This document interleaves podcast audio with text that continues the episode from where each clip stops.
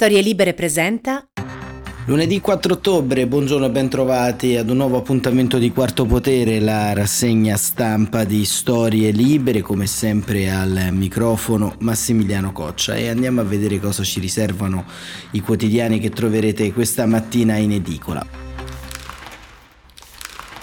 Una giornata particolare, quella di oggi, una giornata di attesa sia sul fronte eh, politico che eh, sul eh, fronte governativo, perché ovviamente si attendono i risultati delle elezioni amministrative che si sono tenute nella giornata di ieri e completeranno il proprio ciclo di voto alle ore 15 di oggi, eh, elezioni amministrative in importanti comuni capoluogo come Roma, Torino, Napoli, Milano, insomma grande materia elettorale eh, sul banco eh, del dibattito pubblico, va al voto anche la regione Calabria e su questo diciamo eh, generalmente aprono i quotidiani oggi, soprattutto sottolineando il calo dell'affluenza.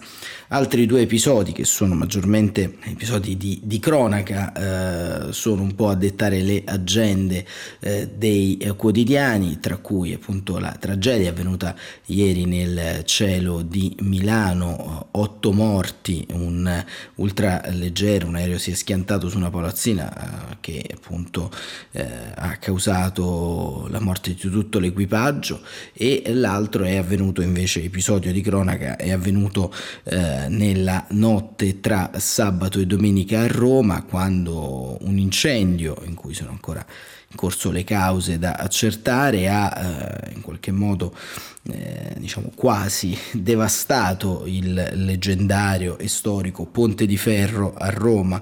E su questo insomma si è innescata anche una polemica politica che andremo eh, nel corso della nostra rassegna ad affrontare. Eh, ma appunto partiamo subito con le prime pagine. Repubblica cala l'affluenza e pesa sul voto delle città. È il titolo che eh, riserva il quotidiano diretto da Maurizio Molinari eh, appunto a questa questa eh, giornata eh, di voto, a questa giornata elettorale e, e, poi dà un accenno eh, immediatamente alla riforma del eh, fisco, fisco contro gli evasori, meno ostacoli dalla privacy, effetto inflazione, servono 4 miliardi per le pensioni. E questo è eh, diciamo il taglio centrale, poi nel taglio di destra una giornata di fuoco, Milano aereo sul palazzo, 8 morti tra le fiamme, Roma brucia il ponte diventato casa dei clochard. E i servizi a pagina 4 e 5 eh, diciamo vanno Uh, un po' in questa direzione. L'analisi di Carlo Bonini, una metropoli sfinita, si specchia nei rottami e, ehm, e questo diciamo è, è la, la, prima pagina di Repubblica che eh, appunto entra un po' nelle, eh, nelle prime eh, pagine iniziali, proprio a pagina 2, a pagina 3, 4 e 5 eh, va a ricostruire i due eventi eh, che hanno in qualche modo determinato sia l'incendio a Roma che lo schianto a eh, Milano e poi Corrado Augias fa un'analisi storica, le rovine nel fiume di una capinale sfinita da eh, se stessa. E questo è l'articolo di eh, Carlo Bonini e, e poi andando avanti eh, andiamo appunto ad occuparci del in primo piano la pagina politica. Pesa l'affluenza sulla scelta dei sindaci i leader votate oggi. Numeri in calo rispetto a cinque anni fa ma allora i seggi rimasero aperti un solo giorno. A Milano la partecipazione più alta a, Mil- a Napoli la più bassa. Disguidi nella capitale e in Piemonte. A Milano ha votato il 31,02 al Torino il 29,9 a Bologna il 29,2 a Roma il 29,5 a Napoli il 25,44 34 e c'è una media nazionale di, eh, del 33%. Giovanna Casadio scrive affluenza giù nel voto per la città rispetto a 5 anni fa, ma con un calo a macchia di leopardo. Alle 19 è complessivamente del 33,1, 12 punti meno rispetto al giugno del 2016 quando fu al 45,6. Ma occorre essere cauti nel raffronto che rischia di essere un eh, falso del fatto che eh, allora si votò in un solo giorno, mentre questa volta si vota in due giorni. I seggi resteranno aperti oggi dalle 7 alle 15. Alla fine il trend nelle grandi città potrebbe confermarsi di pochi punti sotto quello delle passate amministrative, quando l'affluenza fu circa del 55%. Sono infatti i dati delle sei grandi città alle urne, Torino, Milano, Bologna, Roma, Napoli e Trieste a fare la differenza. Milano in testa alla classifica dei votanti con il 31,02 alle 19, seguono Bologna eh, seguono scusate, Roma col 29,5, Torino col 29,9, Bologna col 29,2 e Napoli col 25,4. Sono cifra con una media di 10 punti meno rispetto al eh, 2016 fa osservare U-Trend che un termine di raffronto potrebbe essere il referendum sul taglio dei parlamentari del 2020 quando si votò in due giorni e ehm, appunto a proposito di U-Trend c'è eh, un'intervista molto interessante a Lorenzo, a Lorenzo Pregliasco, fondatore, eh, cofondatore di U-Trend, eh, che dice, sempre un'intervista di Giovanna Casadio, alla fine andrà a votare nelle grandi città un elettore su due. Lorenzo Pregliasco, cofondatore di U-Trend, alle prese con i numeri dell'ultima ora. Se si manterrà questo ritmo di partecipazione al voto è la proiezione più realistica. Pregliasco, il voto nelle grandi città cosa rivela? chiede Giovanna Casadio. Dai dati della prima giornata emerge un andamento di affluenza sostanziale in linea con il referendum sul taglio dei parlamentari del 2020. L'affluenza un anno fa in quelle città fu complessivamente oltre il 45%, con l'eccezione di Bologna che ebbe più votanti. Come sintesi quindi nelle grandi città, che sono quelle da noi prese in considerazione, avremo un 50% di partecipazione finale. E incalza Casadio, ma il raffronto non dovrebbe essere con le amministrative precedenti. Il dato di confronto, spiega Pregliasco, risulta falsato dal fatto che nel 2016 si votò in un giorno solo, ora su due giorni. Comunque, a nostro parere, la tendenza nelle grandi città rispetto alle comunali 5 anni fa vedrà una media di 5 punti di calo dell'affluenza. Questa è la previsione? Sì, sembra ragionevole pensare che quello sarà il risultato finale sempre che il ritmo della partecipazione al voto rimanga quello che abbiamo osservato nella prima giornata. Ma un elettore su due alle urne non è un po' poco chiede Giovanna Casadio, ma la campagna elettorale, eh, spiega Pregliasco, su questo siamo d'accordo, è stata sottotono, in particolare fuori da Roma, nelle altre città è sembrata spesso inesistente. Inoltre lo spostamento del voto a ottobre ha compresso la campagna elettorale, chiamando le urne in un periodo che deprime l'affluenza. Non solo, c'è anche un'anestesia della politica determinata dagli effetti di breve e medio termine della pandemia. Il dibattito politico è pressoché inesistente, le amministrazioni comunali sono apparse marginali e le decisioni prese a livello nazionale centralizzate, oltre al fatto che ci sono da parte di alcuni cittadini molte cautele nonostante i vaccini. C'è un andamento in calo degli elettori rispetto non solo al 2016 ma anche al 2011, in pratica un calo costante, chiede Giovanna Casadio. Sì, alcuni esempi, a Torino l'affluenza del 2011 era stata del 67%, nel 2016 si erano già persi 10 punti finendo al 57% e ora, e ora si potrebbe andare al 50%. Roma nel 2013 e nel 2016 ebbe un afflusso all'incirca uguale del 53%, a Milano nel 2011 votarono il 68% e nel 2016 il 54%. Veniamo alla tornata attuale. A Roma cosa raccontano i primi dati? E Preliasco risponde: Roma alle 19 aveva un'affluenza del 29,5 rispetto al referendum costituzionale di un anno fa sale di 4 punti, perché allora i votanti furono il 25. Nel raffronto però falsato delle amministrative del 2016 era il 39,4. Eh, a Roma evidentemente il referendum non fu molto sentito, ma a Bologna eh, alle 19 di domenica l'affluenza al 23,9, mentre il referendum dello scorso anno fu al 32. Nelle stesse amministrative del 2016 la stessa ora era del 46,4.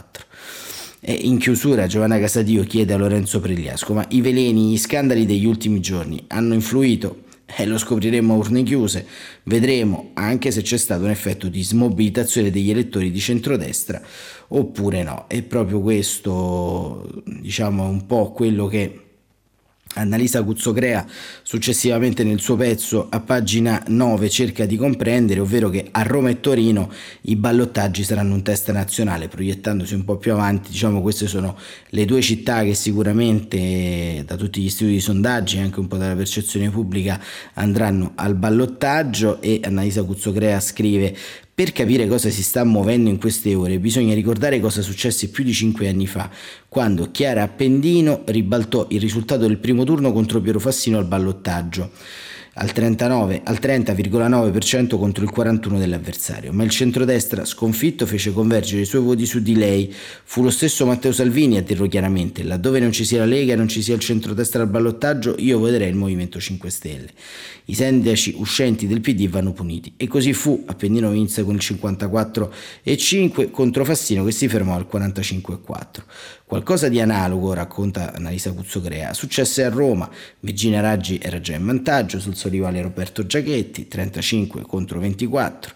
Giorgia Meloni si era fermata al 20 e anche qui Salvini disse io un uomo del PD non lo voto nemmeno sotto tortura, dando modo all'attuale sindaca di Roma di strafare con il 67-1. Erano tempi in cui il leader leghista corteggiava i 5 Stelle, in cui la cosa, per dirla con Carlo Verdone, era reciproca tanto da portare due anni dopo al primo governo Conte. Adesso però, almeno da questo punto di vista, è tutto diverso. Ecco, vedete come cambiano gli scenari, come cambiano un po' i... Eh, i grandi eh, diciamo, sommovimenti degli elettorati, eh, non cambia però da quello che si vede una certa disaffezione elettorale perché tutto questo balletto delle cifre ci eh, consente di vedere costantemente uno sganciamento progressivo, una disaffezione progressiva del eh, popolo, dei cittadini alla politica.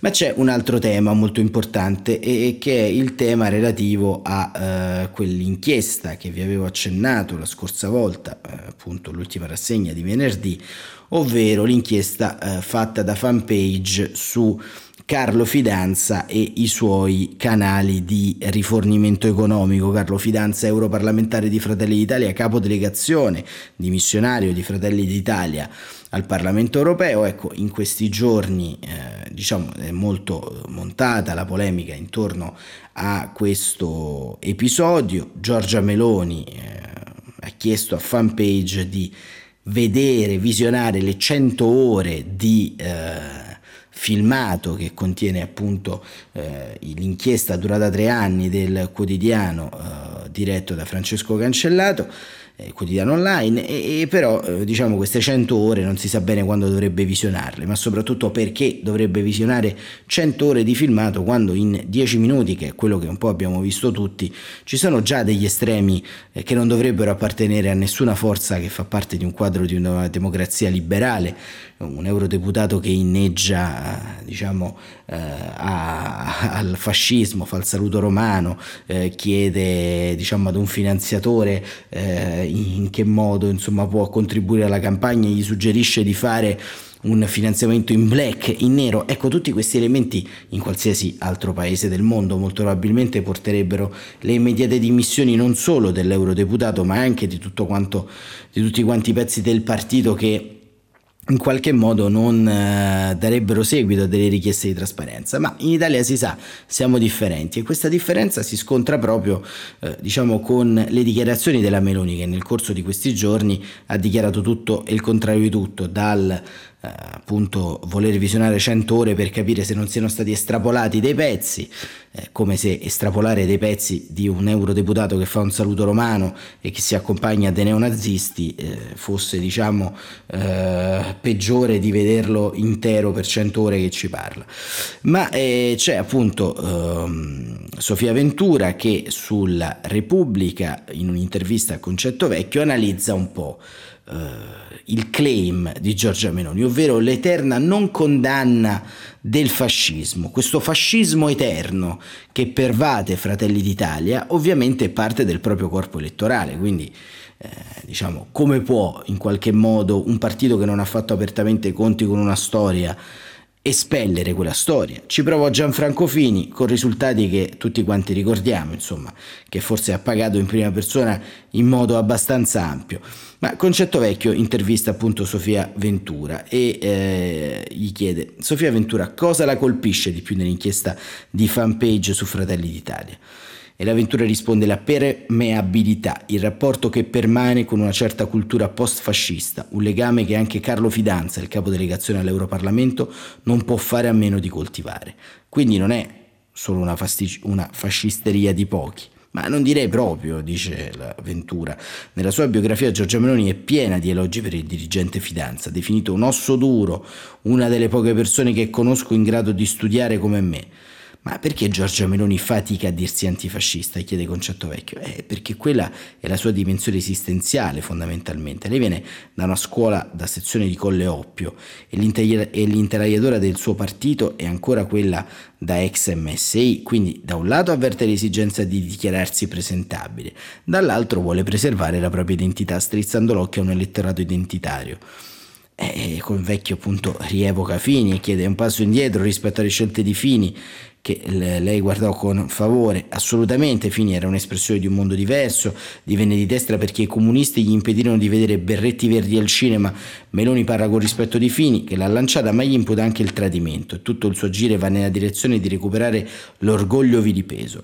E che rapporto ha con le parole eh, fascismo e nazismo? Eh, l'avventura conferma, molto ambiguo, cerca di non menzionarne mai. L'altro giorno ha fatto un tweet per definire Salvo D'Acquisto un eroe italiano, ma D'Acquisto venne assassinato dai nazisti e lei non lo dice. In altre occasioni ha equiparato la prima e la seconda guerra mondiale come se fossero uguali, come se la seconda non ci fosse stata la Shoah. Eh, una destra che non ha fatto i conti con la sua cultura d'origine, ma si coglie una contraddizione irrisolta. Vogliono uscire da quella cultura, candidarsi a forza di governo, allo stesso tempo chiedono di essere accettati per quello che sono. Può fare un esempio, eh, si offendono se vengono chiamati fascisti, poi tollerano i saluti romani. Marie Le Pen in questo è molto più severa, è diversa da Salvini, è più pericolosa, dice Sofia Ventura. Perché? Eh, Meloni è più brava, più cattiva e guida un partito con una cultura vecchia, basta vedere l'idea di famiglia che propone. Salvini alla fine è un bamboccione, anche se senza scrupoli. Ma un leader con questa visione può ambire a Palazzo Chigi, Può succedere e non potremo farci niente, sarebbe però inadeguata, non dispone nemmeno della necessaria classe dirigente. Ma come spiega la sua popolarità? Nel gioco di contrasto che crea si presenta come una donna graziosa che buca lo schermo, una leader che si tiene in forma, come rivelano le sue foto dalla palestra su Instagram, e poi al momento opportuno usa il pugno duro.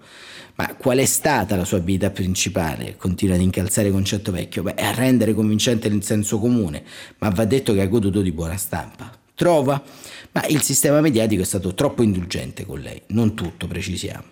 In tv sue interviste fanno audience, perciò non la si vuole disturbare troppo. Questa Sofia eh, Ventura intervistata da Concetto Vecchio e poi eh, l'Espresso apre eh, con, sul suo sito con inchiesta del consorzio eh, internazionale ICJ, ecco i Pandora Papers, tesori nei paradisi fiscali per i VIP e capi dello Stato.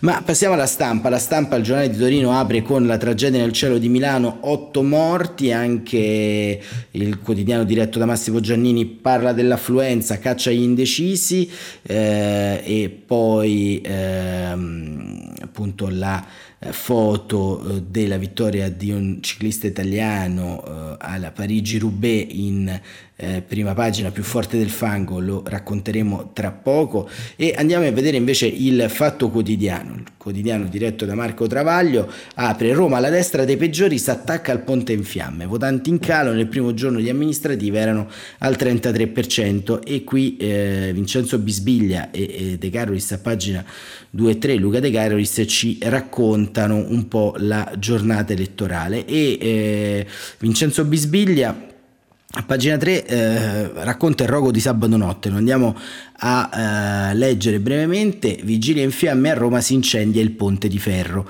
Un simbolo di Roma prende fuoco la sera prima delle elezioni, sembra la sceneggiatura di una serie tv. Invece quanto accaduto sabato sera al quartiere Ostiense della capitale, un tempo area industriale, grigia e inquinata.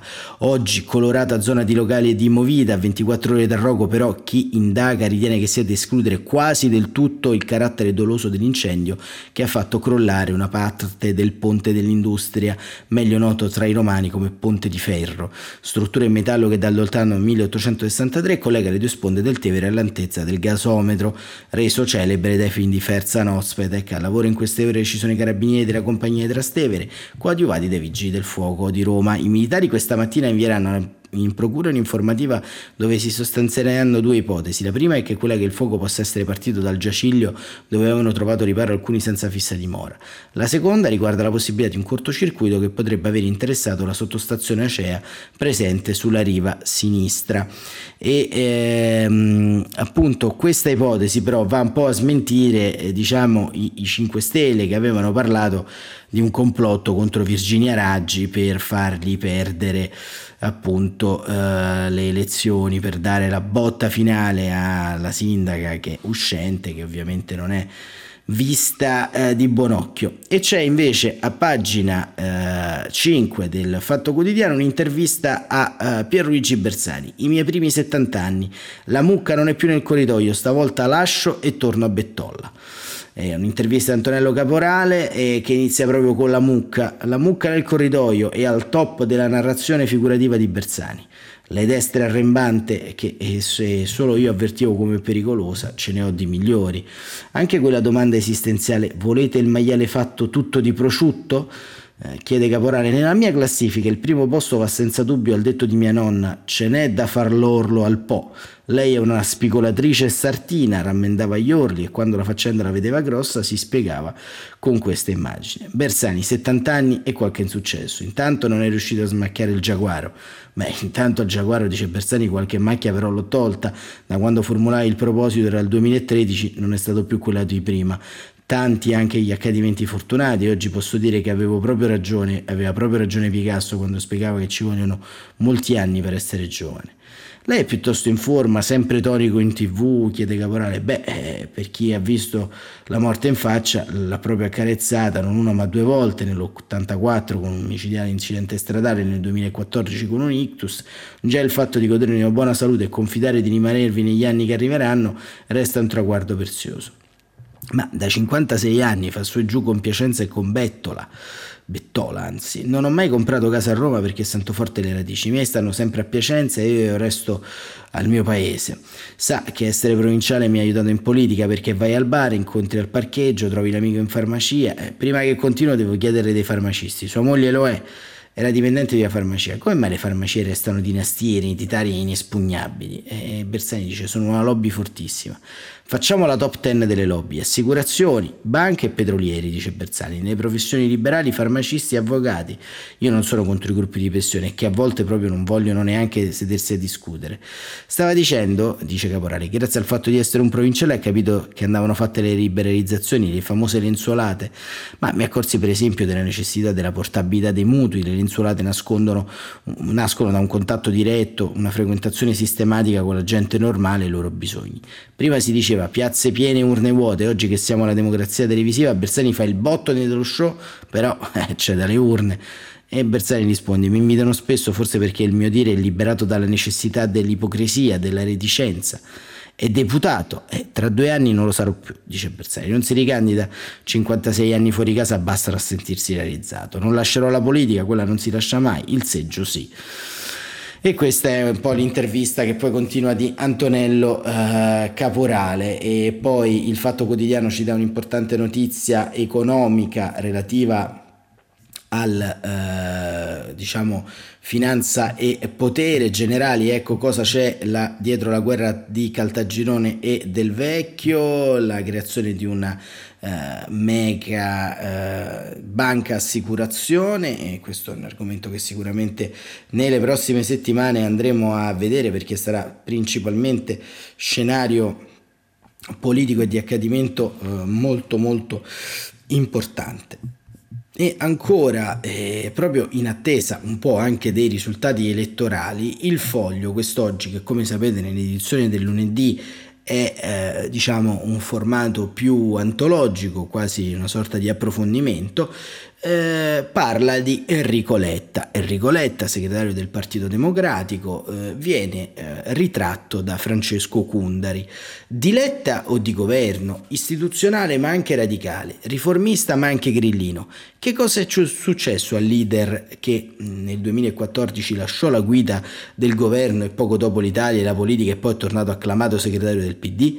La nuova giovinezza movimentista di un ex primo della classe. E Cundari scrive da quando Enrico Letta è diventato segretario del Partito Democratico il 14 marzo del 2021, a largo del Nazareno non c'è dirigente che non si interroghi sulla sua trasformazione, che non ne parli continuamente con sodali e rivali interni, che non tenti di misurarne la profondità e di calcolarne gli effetti, mancando regolarmente entrambi gli obiettivi. Su un punto però concordano tutti. L'uomo politico che nel 2014 lascia la guida del governo e da lì a breve anche la politica e infine il paese per trasferirsi in Francia è molto diverso da quello che si ritrovano davanti sette anni dopo all'Assemblea nazionale convocata appositamente per eleggerlo eh, al vertice del partito. In quell'occasione, a detta di tutti, Letta dimostra una certa abilità, guadagnandosi complimenti e attestati di stima fra i commentatori dei più diversi orientamenti, praticamente unanimi come vicino all'unanimità il voto con cui i delegati di tutte le correnti del partito al termine del discorso lo leggono segretari. I segnali di nuovo interessamento per formule e temi apparentemente lontani dalla sua storia e della sua formazione, che pure ci sono, lì per lì passavano inosservati o forse sottovalutati, probabilmente derubricati a semplici artifici di comunicazione, questioni di immagini, inevitabili concessioni dello spirito del tempo un modo come un altro di imbellettare con una patina di radicalismo e giovanilismo, con qualche trovata capace di dare almeno il profondo senso della novità, una linea politica che a tutti pare obbligata dopo la tempestosa caduta del governo Conte e il subitaneo arrivo a Palazzo Chigi di Draghi con le conseguenti dimissioni di Zingaretti, dimissioni che amici e nemici al di là delle dichiarazioni ufficiali giudicano inevitabili visto il modo in cui il leader del PT ha sposato la causa del precedente governo e soprattutto del precedente Presidente del Consiglio, il celebre punto di riferimento fortissimo, specialmente nei momenti più intensi della crisi, con quei manifesti in cui il PD dichiara esplicitamente l'alternativa alternativa secca o contro il voto. E ehm, appunto eh, continua nel ritratto eh, Francesco Gundari che dice eh, sorprende nel politico pragmatico il progressivo radicalizzarsi dei messaggi, voto ai sedicenni, dote per i giovani, gli ussoli. Letta sembra deciso a intestarsi solo battaglie che non può vincere e l'equilibrio miracolosamente trovato da Letta, senza che nessuno sappia davvero spiegarsi il motivo, dura pochissimo.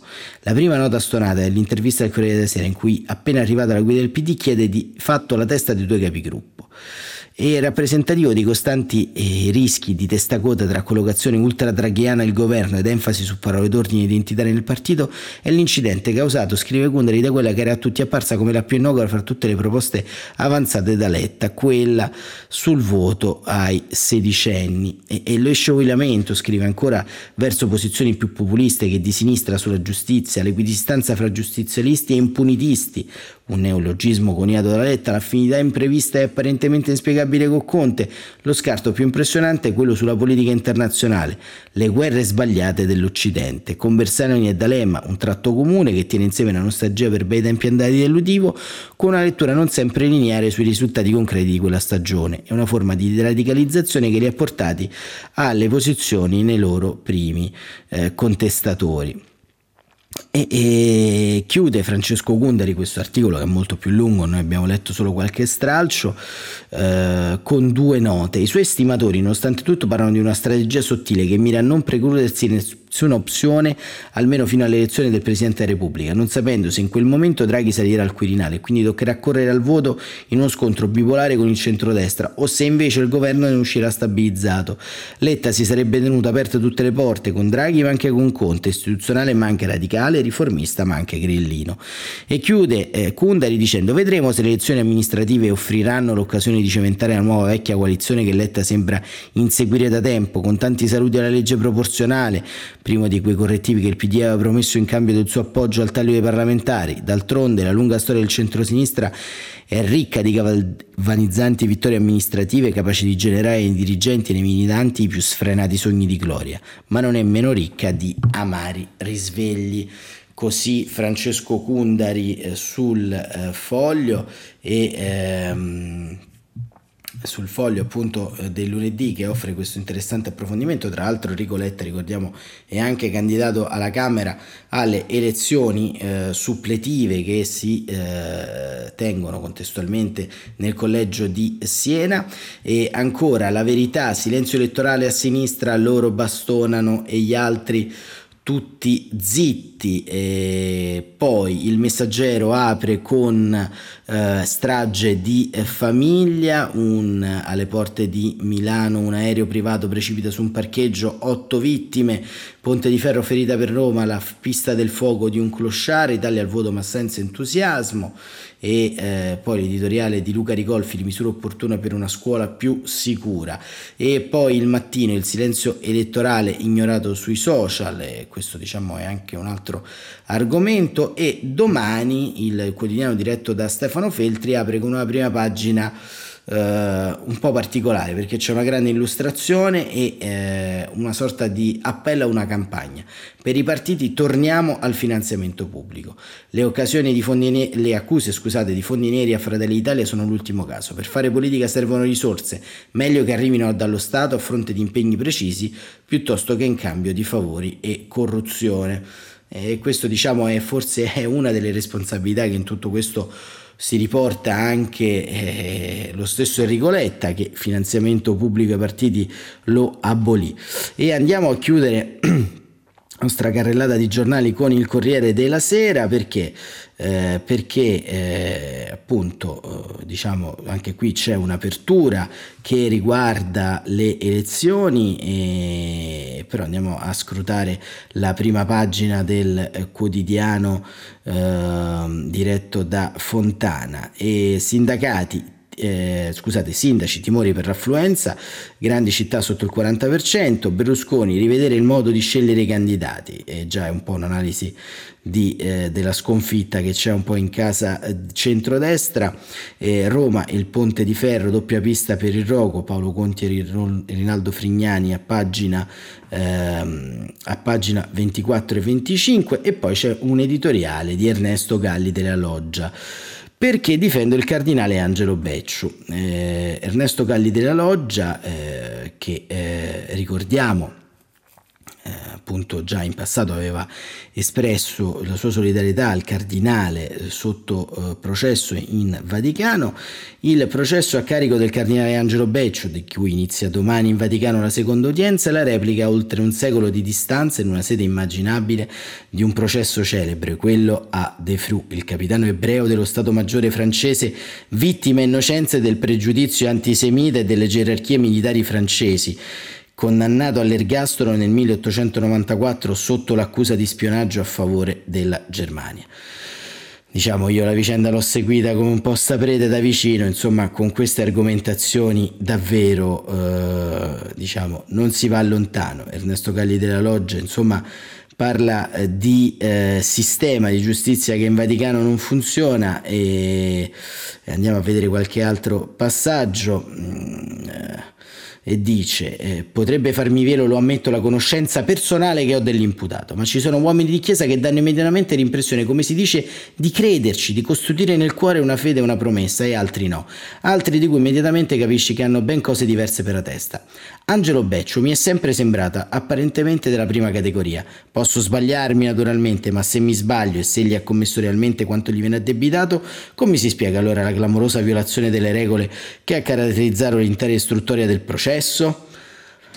E questo è Ernesto Galli della Loggia sul Corriere della Sera, l, diciamo, l'articolo è, è, un po' più lungo e diciamo, analizza un po', eh, partendo appunto dalla sua conoscenza personale con l'imputato eh, e anche viene da aggiungere di sua moglie che era direttrice dell'inserto donna di osservatore romano, mm, quindi c'è una certa familiarità in casa, diciamo cerca un po' di entrare all'interno della vicenda eh, Angelo Becciu che vedrà un po' il proprio percorso in eh, tribunale eh, nelle prossime settimane, nei prossimi mesi, migliori auguri a tutti gli imputati. E siamo in conclusione. Come vedete una rassegna stampa un po' frastagliata oggi, tanti temi che abbiamo scelto ma soprattutto l'attesa, l'attesa per questi risultati elettorali che sicuramente eh, restituiranno una fotografia eh, di quello che ci aspetterà anche per la corsa al Quirinale, nuovi equilibri, le elezioni amministrative insomma sono sempre stato terreno favorevole, c'è da dire, al centro-sinistra con il Movimento 5 Stelle che ne esce sicuramente con le ossa rotte rispetto a cinque anni fa, fu proprio la vittoria di Virginia Raggi e Chiara Appendino a Roma e a Torino a segnare l'inizio della parabola di governo del movimento guidato da Beppe Grillo e oggi siamo veramente di fronte a tutto un altro panorama. Questo tipo di eh, diciamo, situazione chiaramente si innesta con le tante situazioni giudiziarie che abbiamo visto nell'arco dei giorni scorsi e vale un po' appunto chiederci se eh, Giuseppe Conte raccoglierà nelle urne il tanto consenso che ha avuto nelle piazze eh, se eh, diciamo piazze e urne torneranno in qualche modo a, a sovrapporsi oppure eh, si eh, convaliderà ancora a decenni di distanza eh, quella frase di Piero Nenni che eh, recita piazze piene e urne vuote. Tutto questo lo scopriremo insieme domani nella rassegna stampa, vi daremo ovviamente eh, conto di, di, quanto accadrà eh, dai eh, risultati delle elezioni amministrative. Per oggi non mi rimane altro che augurarvi innanzitutto un buon inizio di settimana un buon proseguimento di giornata e ringraziarvi ancora per l'attenzione. Seguite eh, Quarto Potere su tutte le piattaforme di podcast e buon proseguimento.